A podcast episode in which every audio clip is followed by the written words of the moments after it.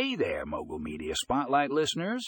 This week we got a fascinating article for you to sink your teeth into.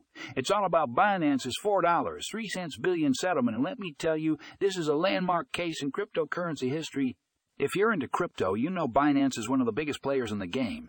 So when news broke about this massive settlement, the entire industry was shaken. In this article, you'll get an in-depth look at the details of the case and what led to such a hefty settlement the author breaks it down for you, explaining the implications for Binance and the wider crypto community. But it's not just about the numbers.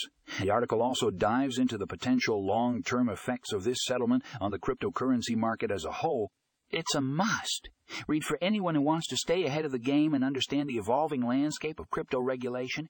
So if you're ready to get your crypto fix and stay in the know, be sure to check out the show notes for a link to this eye opening article. Trust me, it's a game changer. Read more